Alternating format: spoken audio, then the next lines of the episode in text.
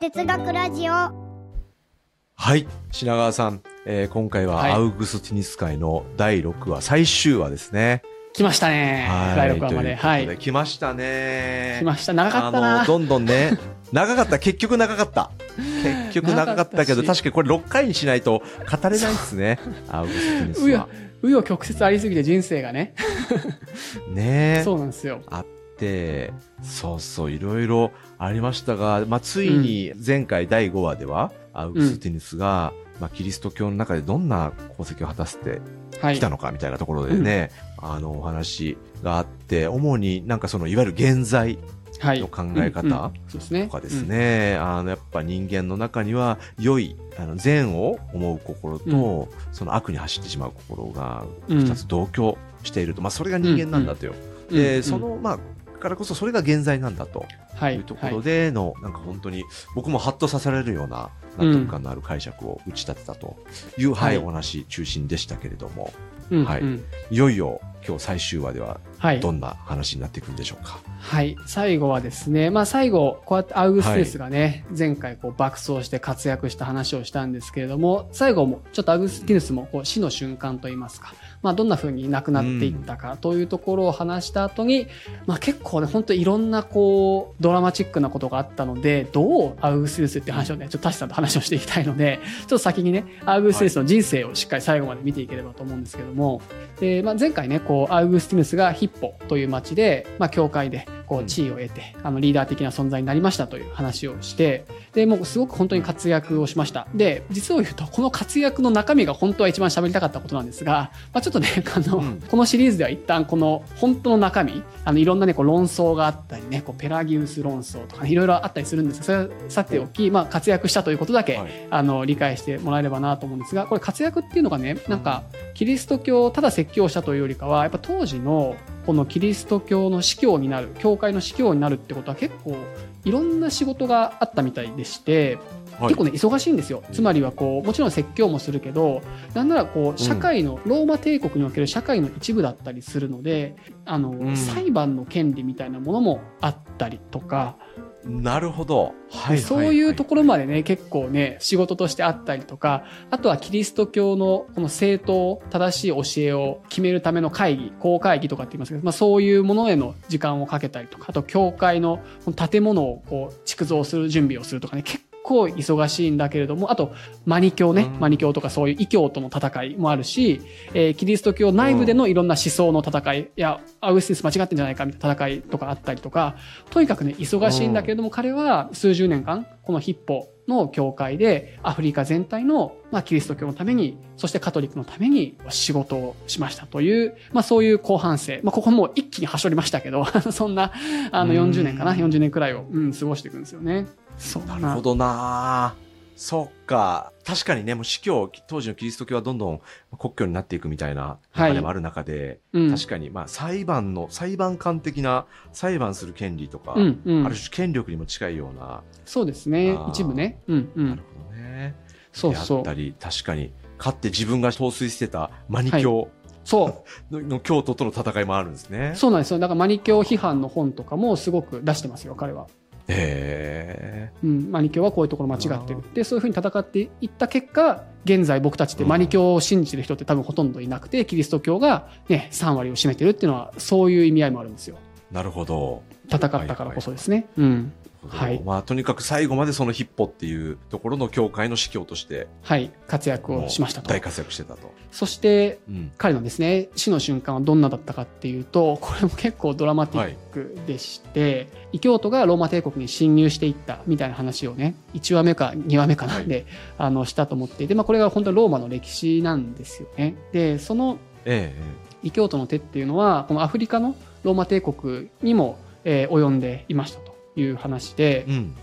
結果的にアフリカの地はですね、まあ、バンダル族っていうこう異教徒です、異教徒というか異民族っていうんですかね。あの異民族たちがこう侵入していってどんどん街を壊していくみたいな。でそれをこうカルタゴとかねこのアフリカの都市に住んでる人たちが守るみたいな戦いがあってもうその最中なんですよねこのアウスティヌス晩年っていうのは。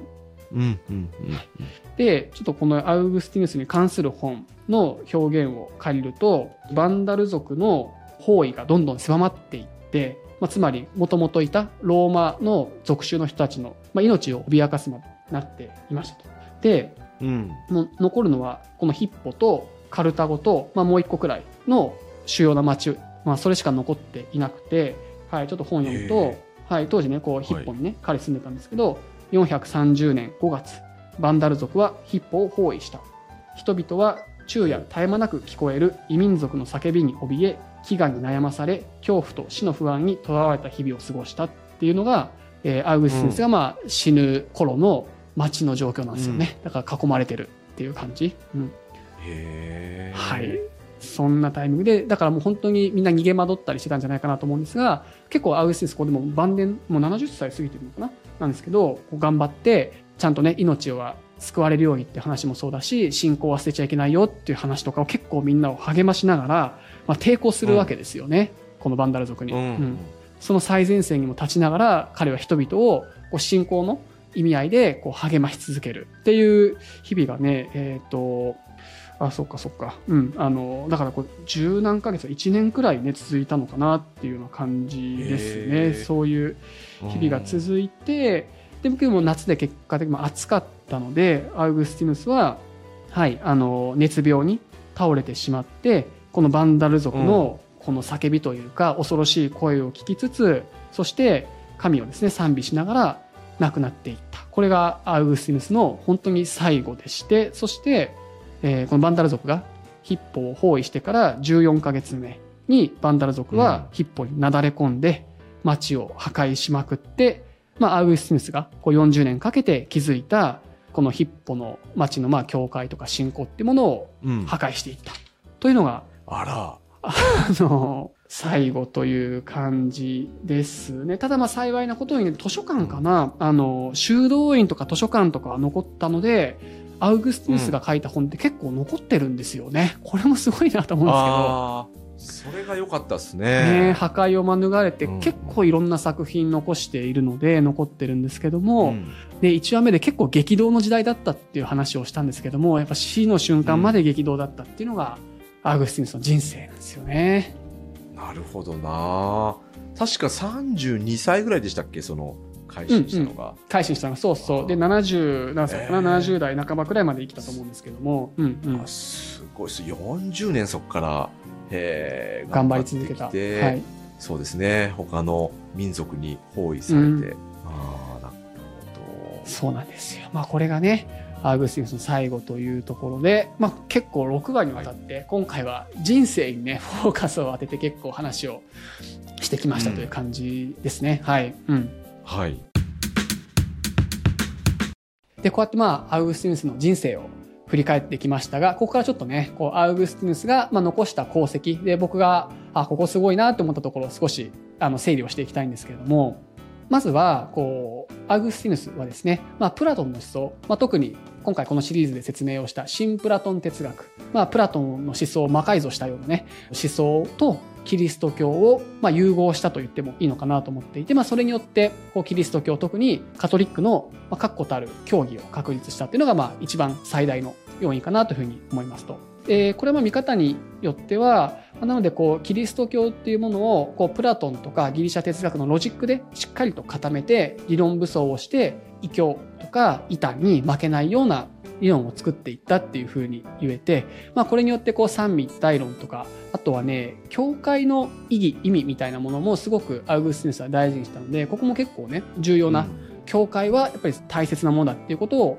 世に知らしめたっていうところもあってうん。うん。これ何かっていうとアウグスティヌスってこう人間には現在があるよねっていうことをね話したじゃないですか前回。はい。はい。まあだから人間は現在があるので自分だけでは救われないから神の恩恵が必要なんだと。でこの恩恵っていうのは、イエス・キリストに対する信仰によってこの恩恵が与えられる、うんこれによってやっと初めて人間は良いことができるっていう、まあ、そういう思想なんですけどもうん。うん。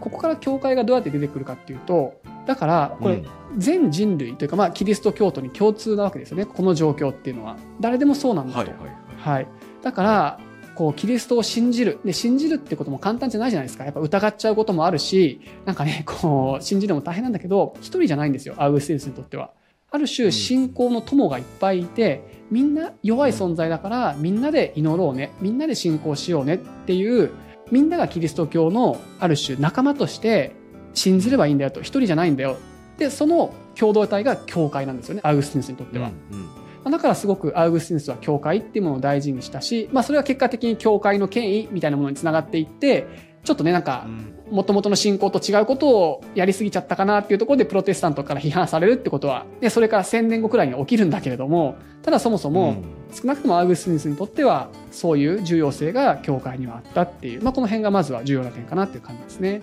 であとはあのこれも途中で出てきたんですけれどもやっぱり彼はこう、はい。理性と信仰っていうものを調和させ調和させるというかただ単に信じればいいというだけではなくて、理性で考えたい人だったんですよ。彼は頭もいいし。うん。うん。そうですね。うん。はい。でこのキリスト教を理性的に吟味したりとか考えるっていうこの態度思考態ただ信じろじゃなくてでもなんかここおかしくないとかこう考えた方が辻褄が合うんじゃないみたいなところをしっかり考えるっていう姿勢はこれがまさに中世につながっていくわけですね。中世のキリスト教の神学につながっていくっていうところで、まあ、その橋渡しをしたのもアウグスティヌスというふうに言っていいのかなと思うのでここがこう古代の終わりに生きたアウグスティヌスが、まあ、古代から中世のこう橋渡しをしていって、まあ、しかもこのアウグスティヌスの思想っていうのは、まあ、魔改造はされたけどもプラトン思想をベースにしたものなので、まあ、こうキリスト教に形を変えてプラトンの思想が古代ギリシャから中世に受け継がれていったというふうに言うこともできるかなと思うのでそうするとやっぱ本当にダイナミックに紀元前ね300年400年くらいからアウグスティヌスが生きた紀元後さ400年前後そして中世の1000年間みたいにつながっていくっていう、そういう橋渡し感もある人なので、まあ、やっぱりねこのアウグスティヌスがいなかったらねいろんな後世の歴史が変わっていたんじゃないかなと思いますね。なるほどね。はい、いやー、ね、改めて確かに、だってまとめてもらうと、残した功績って大きいですよね。うん、うん大きいですよね。前回、前々回でも石永さん言ってたと思うんですが、まあ、いはいね今日キリスト教の信者、まあ、うんうん全世界の3割ぐらいうんうん残るぐらいの、もう本当に世界最大の宗教うんってなるぐらいに、その礎を築いた本当に人はい、みたいなうん、そうですそうですとこなん。ですね。んそうそうそうそいや、それが、それこそ教会の権威っていうかね、ある種それも、まあメリット、デメリット両方あると思うんでう。すがそうなんですよ。そうそう、両方あるんですよ。。ですよね。ただ、まあ、メリットとしては、その個人個人が祈っていくっていうよりも、ちゃんと宗教という、まあ、コミュニティだったり団体そう。うん、うん。として機能していくためにうん、は、はい。えーある種その教会の権威も必要だし、うん。教会に、えー集まっていく人々よりどころとしてあ、はい。き機能も持たせて、そこに対して、う。うんん、集まって、要するにキリスト教はちゃんと、あの、コミュニティだったり団体として機能していくためのき基礎作りもすして、なんか、はい。していったって感じなんですね。うんだからそうです、そうです。そうそうそう。まあ、そこがね、やっぱりカトリックの教会の権威にもつながっていったし、まあね、そうやってデメリットもあったし、そうそう。でも、やっぱ忘れちゃいけないのは、そう、プロテスタントの関係、その、教会の権威に対してプロテスタントがね、こう、ガーンと批判をしていったけど、プロテスタントって、テーマとしては、テーマというか、モットーかな。モットーみたいなところを短くまとめると、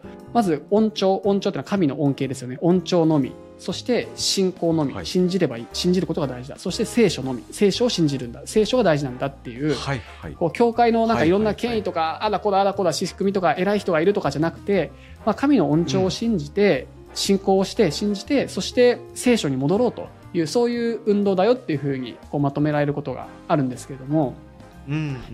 まあ、これはねおそらくまさにねアウグスティヌスの思想と同じ、まあ、彼もすごく聖書っていうものを大事にしましたしさっき言ったようにこううん。現在があるからこそ神の恩寵にやっぱりすがる必要があるよねってことを言ったのでそうだから、うん。で1話目に戻りますけれどもカトリックの教義も作ったしそういうこううん。聖書を大切にする、神の恩寵恩恵っていうものを大切にする、うん、そして信仰を大切にするっていう、アウグスティヌスの姿勢があそういうこれこそがキリスト教の正しい姿だろうっていう形でルターとかカルバに受け継がれていって、プロテスタントっていう新しい思想が生まれていったっていう、まあ、これはちょっと伏線回収みたいな感じですけどもそういうふうにつながっていってるわけですね。うんそういうことですね。はい、いや、面白いですよね。その、この一人の人がその、主流派と、それに対抗する反主流派の両方の元になってるっていううねがなかなかそうそうそう面そう白い構図ですね。そうですね。そう。な。まあ、アウグスティヌスの、うん、功績としてはそういうところがあって、まあ、あとはね、もちろん、近世、近代、まあ、17世紀のいろいろんな思想家、パスカルとかモンテーニュに思想は影響を与えたとか、まあ、あとは、彼がこう、心にフォーカスしていった。心、人間の心っていうものにぐーっとフォーカスしていったっていう、この姿勢って、ちょっとね、プラトンとかソクラテスにはなかった姿勢だと思うんですよね。自分の心、心、心はどうなってるんだろうっていうふうに考えていったっていう姿勢って、ある種新しかったと思うんですけども、これはね、あの、見方によっては、デカルト、あの17世紀のね、近世、近代の始まりですね。まあ彼のね、我を思うゆえに我ありみたいなところの思想にもつながっているとも言えるし、まあ、あの、これちょっと余談ですけど、デカルトがね、我を思うゆえに我ありみたいな話をしてたら、え、なんかそれ昔アウグスティヌスが言ってたよねみたいな指摘があって、いやいや、俺それ、あの、知らない、見てない、見てないみたいな、なんかパクった、いや、パクってない、パクってないみたいな、はい、そういうやりとりがね、あの、あったりするくらい似てるところもあるんですよ。はい。これちょっとデカルトの話にするんですけど、そうそういうふうにつながっていったとも言えるかもしれないし、うん、あとは現代かな？現代でいうとこのフッサールの現象学とか、まあ、キルケゴールハイデガーっていう結構近代現代の有名なね哲学者たちの心にこうフォーカスしていくっていう姿勢にもつながっているみたいなね。いやーだからねすごいわけですよ。この1000年以上経っての、うん、影響力ですよね。うんなるほどね。確かに、そうか、心に注目した。まあ確かに、そうですよね。なんか、プラトンとか特にその、うん、そ外側に向いてますもんね。イデアっていう別の、うん、そうなんですよ。別の世界だったり。向いてますよね。うん。っていう、そっから解釈にしたことに対して確かに、彼は徹底的に人間の内側、心。はい。なるほどな。確かに確かに。そんなアウグスティヌスから最後ちょっとなんか彼からどんなことを学ぶかみたいな話をちょっとだけしてなんかいやこんだけいろいろなことがあったのでなんかどこがタシさんのね心に残るかなっていうのをお聞きしたいんですけど。はい。はいはいどどうですか？なんかアウグスティヌスを聞いてちょっと僕も後でちょっと意見言いたいんですけどなんかどんなことを感じました？いややっぱり一番すごいのは徹底的に自分と向き合った、はい、うんそうね、うん。はい、内省をし続けた、うんうんうん、うん内省をし続けて若い頃と、特にあの、なんでしょうね、あの、そういうダメな自分？はい、そう、うん、ダメなね、欲望にまみれてる自分にずっと悩んで、うん、悩んで悩んで葛藤して、でも諦めずに、来ることことなく、よくありたいというか、うん、あの、己が本当に一生かけて費やすような人生の目的を探したいっていう日も絶やさずに、はい、っていうのがすごいですよね。うんで、だからこそひたすらで向き合って内省し続けたからこそ、たどり着けた、境地というか、うん、うん。なんかそれは、なんかそのやっぱエネルギーだったり執念だったり、うん、徹底的に自己を顧みるっていう。内へ向かってますよね。内へ内へっていう、うん、ほんで、内へ内へ向かって人間の一番こう、低い部分というか、ドロドロした部分までしっかりたどり着いたって感じしますよね。そうですね。うん。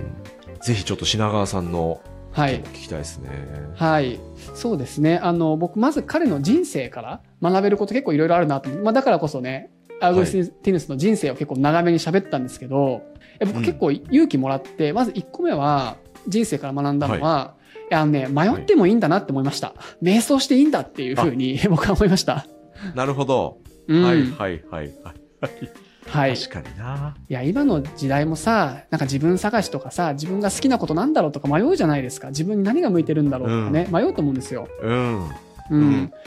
うん、で、迷って迷って瞑想してさ、なんかちょっと変なところに行ってもいいんだなと。アウグスティヌスもね、いろんなところに行って瞑想してるけど、でもなんか、迷いながらも突き進んでいけばいいと思いますし、やっぱそれがこう一発で正解にはたどり着かないというか、うん、アウグスティヌスもこう、キケロのホルテンシウスを読んで、あ、めっちゃこれすげえわと。俺はいい人生歩むんだって、スタートしてからめっちゃなんか何回も失敗しながら歩んでって、やっぱね、そう3発目、4発目でやっとたどり着くとかもっとかもしれないですけども、なんかそれでいいんだなっていう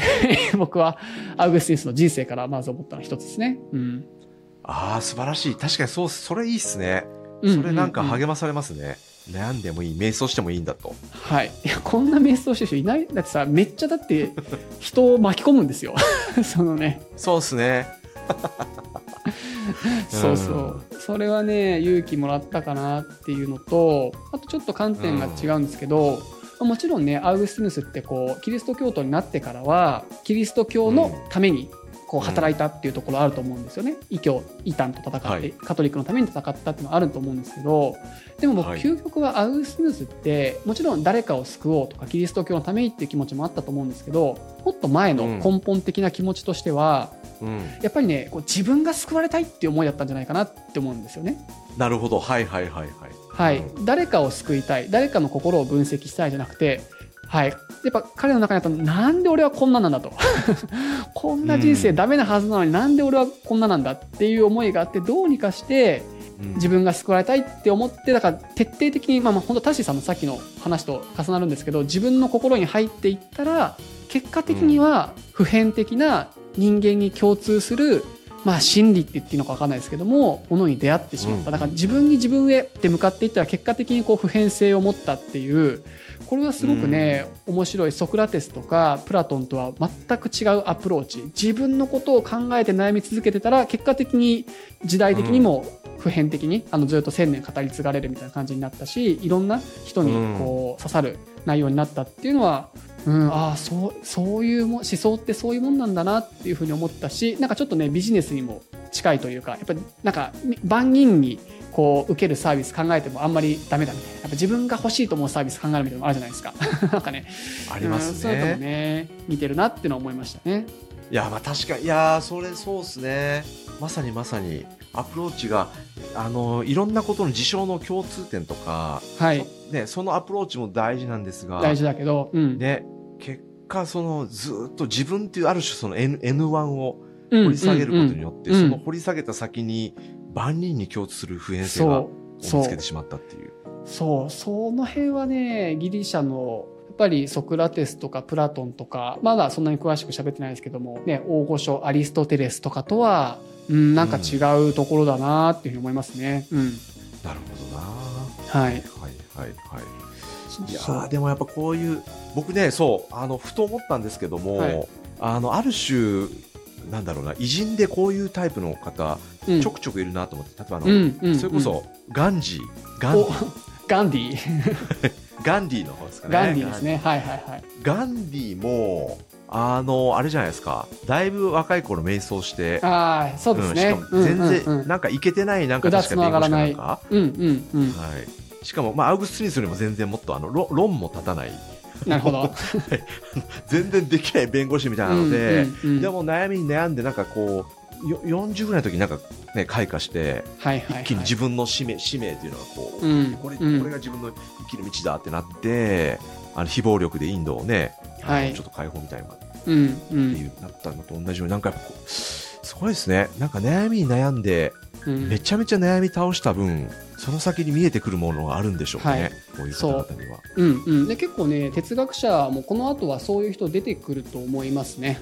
いわゆるこう、まあ、実存哲学とかにもつながってくるのかなと僕は勝手に思ってる。そんなに書いてないんですけど勝手に思って実存哲学ってつまりはこう俺はどう生きればいいんだっていう哲学があるんですね。なるほど。俺はどうすればいいんだっていうのがあって、はいはい、結構それに僕は近いんじゃないかなと思ってたりして、うん、うん。そうこの辺がね。僕は人生から、うん、考えたことかなあのそう素朴な疑問で思ったのはアウグスティヌスってでも哲学者なんですね、はい、なんかこの6話6回を通じて聞いたのは、うん、ほぼなんか宗教と、うん、マニ教から結局お母さんモニカがもう愛して、はい、愛したというか信仰してたキリスト教の司教になった人、なので、キリスト教の教義をつく、あの、深めた人だって確立した人っていうなんかイメージを持つんですけど、イコール哲学者でも一応定義されてるんですね。あの、タシさん、それはね、これは本当示し合わせたかのような素晴らしいテーマをですね、今出していただきまして、はい。宗教、まあ、特にキリスト教と哲学っていうのはどういう関係にあるのかっていうことだと思うんですよ、今の話って。そうですね。はい。そうそうそうそう。そうそうこれは中世のものすごいテーマなんですね。はい。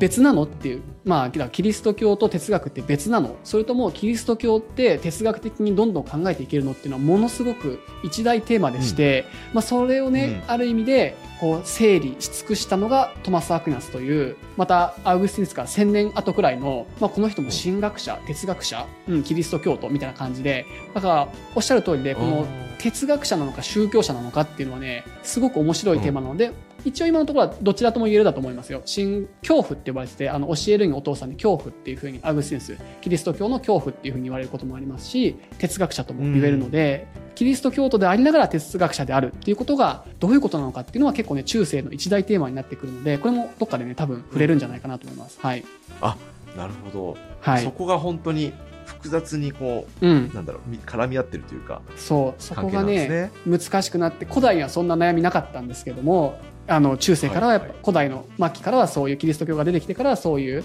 問題が出てくるしあとあともう一個だけねあの 僕言いたいのが、はい、まあ、今本当にそのキリスト教と哲学の関係もあったしやっぱり結構この6回を通してこう思想と思想のぶつかり合い、まあ、宗教と宗教のぶつかり合いとかキリスト教の内部でもぶつかり合いこうバトルがあったと思うんですよね。異教との戦い、異端との戦い。うん。で、はい、これがねやっぱり僕ね歴史を学ぶことと思想を学ぶこととのなんか違いといえば違いかなと思っていて、なんかどっかで多分こう歴史を学ぶことが、まあ、A 面を学ぶことで、まあ、思想を学ぶことが B 面を学ぶみたいな話したと思うんですけどなんかちょっと、うん、言い方を変えると、まあ、歴史ってやっぱり多くは戦いの歴史というか戦いというのはつまりこう人が殺し合ったりとかで実際に血が流れる戦いの歴史をまあ学ぶことが多いかなと思っていて、まあ、それはすごく大事だと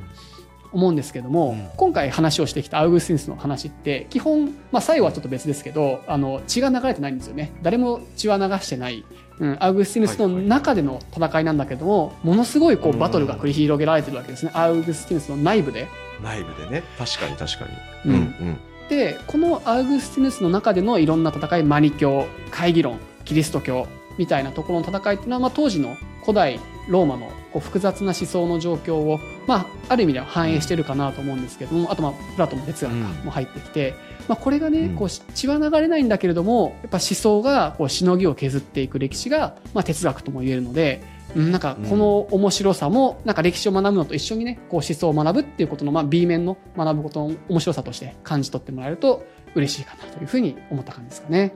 なるほどね。はい。確かに確かにそうですね。歴史はやっぱりそうですね。基本的には国だったり、この民族がこう争ったりとかして、領土がね、奪い合いだったり、確かに血は流れるし、みたいな中で、なぜそれが起きたのかみたいなストーリーとかも着目するけれども、確かに、まあ、一人の哲学者にこう、フォーカスして毎回、品川さん語ってくれますが、うん、そうですよね。その人のストーリーから、その人の中の今回は思考のバトル。そうなんですよ。うん、が、よく見えるのが今回のね、アグスティンスかなっていう感じ、はい、ですかね。いやー、なるほど。ちょっとね、はい、これ、しかもこれほんの一部なんですよね。あ、そう、それね、これ本当ね、あの、なんか漫才的に言うと、めっちゃネタやった後に、じゃあこれから漫才始めますみたいなナイツ的な感じなんですけど、いや、本当ね、ここでやっと本当にスタートラインなんですよ。アウグスティンスこんな人でしたっていう人物紹介なんですよね、これって、6話で。な、なるほど。そうそうそうそう。なるほどね。そう。彼がどんな論争をしたかとか、どういう競技を確立したかっていうのが、これから本当はあるはずなんですけど、はい、ちょっとそれはね、僕もまだまだ理解できてない部分もあるので、もっと勉強してから、はい、皆さんにお伝えできればと思ってるんですね。はい。なるほど。いやありがとうございます。疲れてる、疲れてるじゃないですか。いや疲れましたよ、そりゃ。疲れましたね。うん、あの、うん、でもやっぱ最終的にそれこそね最初はねあのキリスト教会の桜木花道みたいな話しましたけども、はいうん、途中からね花道的なところなくなって、はい、ね、本当に自分の生きる道を見つけてからの爆走以降のアウグスティヌスは本当にすごいですね、はい、すごいですね。いやもうでもタシさんのねこう称号も見つかって令和のアウグスティヌスタシさんという称号も見つかったので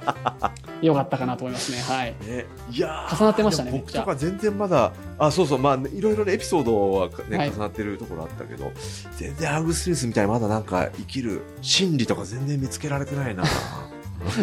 探していきましょう一緒に。はい。ねちょっと品川さんにまたこれからいろんな哲学者の考え方をちょっと教えてもらってちょっと考えていきたいですね。はい。いやということで今回でアウグスティヌスは終わりということですね、はい、はい、あのこの番組ではですね、えー、毎週金曜日に、えー、YouTube と Podcast を配信してますと。こで、まあもちろんですね、あの高評価であったり、チャンネル登録、フォローなどしていただけるとめちゃめちゃ嬉しいんで、皆さん、まだしてない方、ぜひお願いしますと。ところと、まあ、今回でアウグスティヌス終わったのでね、あのコメントも、まあ、この全6話通じての感想とかもね、はい、ぜひ教えてほしいですし、次はどういうの聞きたいとかね、リクエストとか、ね、はい、ですね。ぜひいただきたいですね。うんうん、はい。ではでは、皆さん、第6回にわたりですね、お聞きいただきありがとうございました。ではまた次回お会いしましょう。ありがとうございました。ありがとうございました。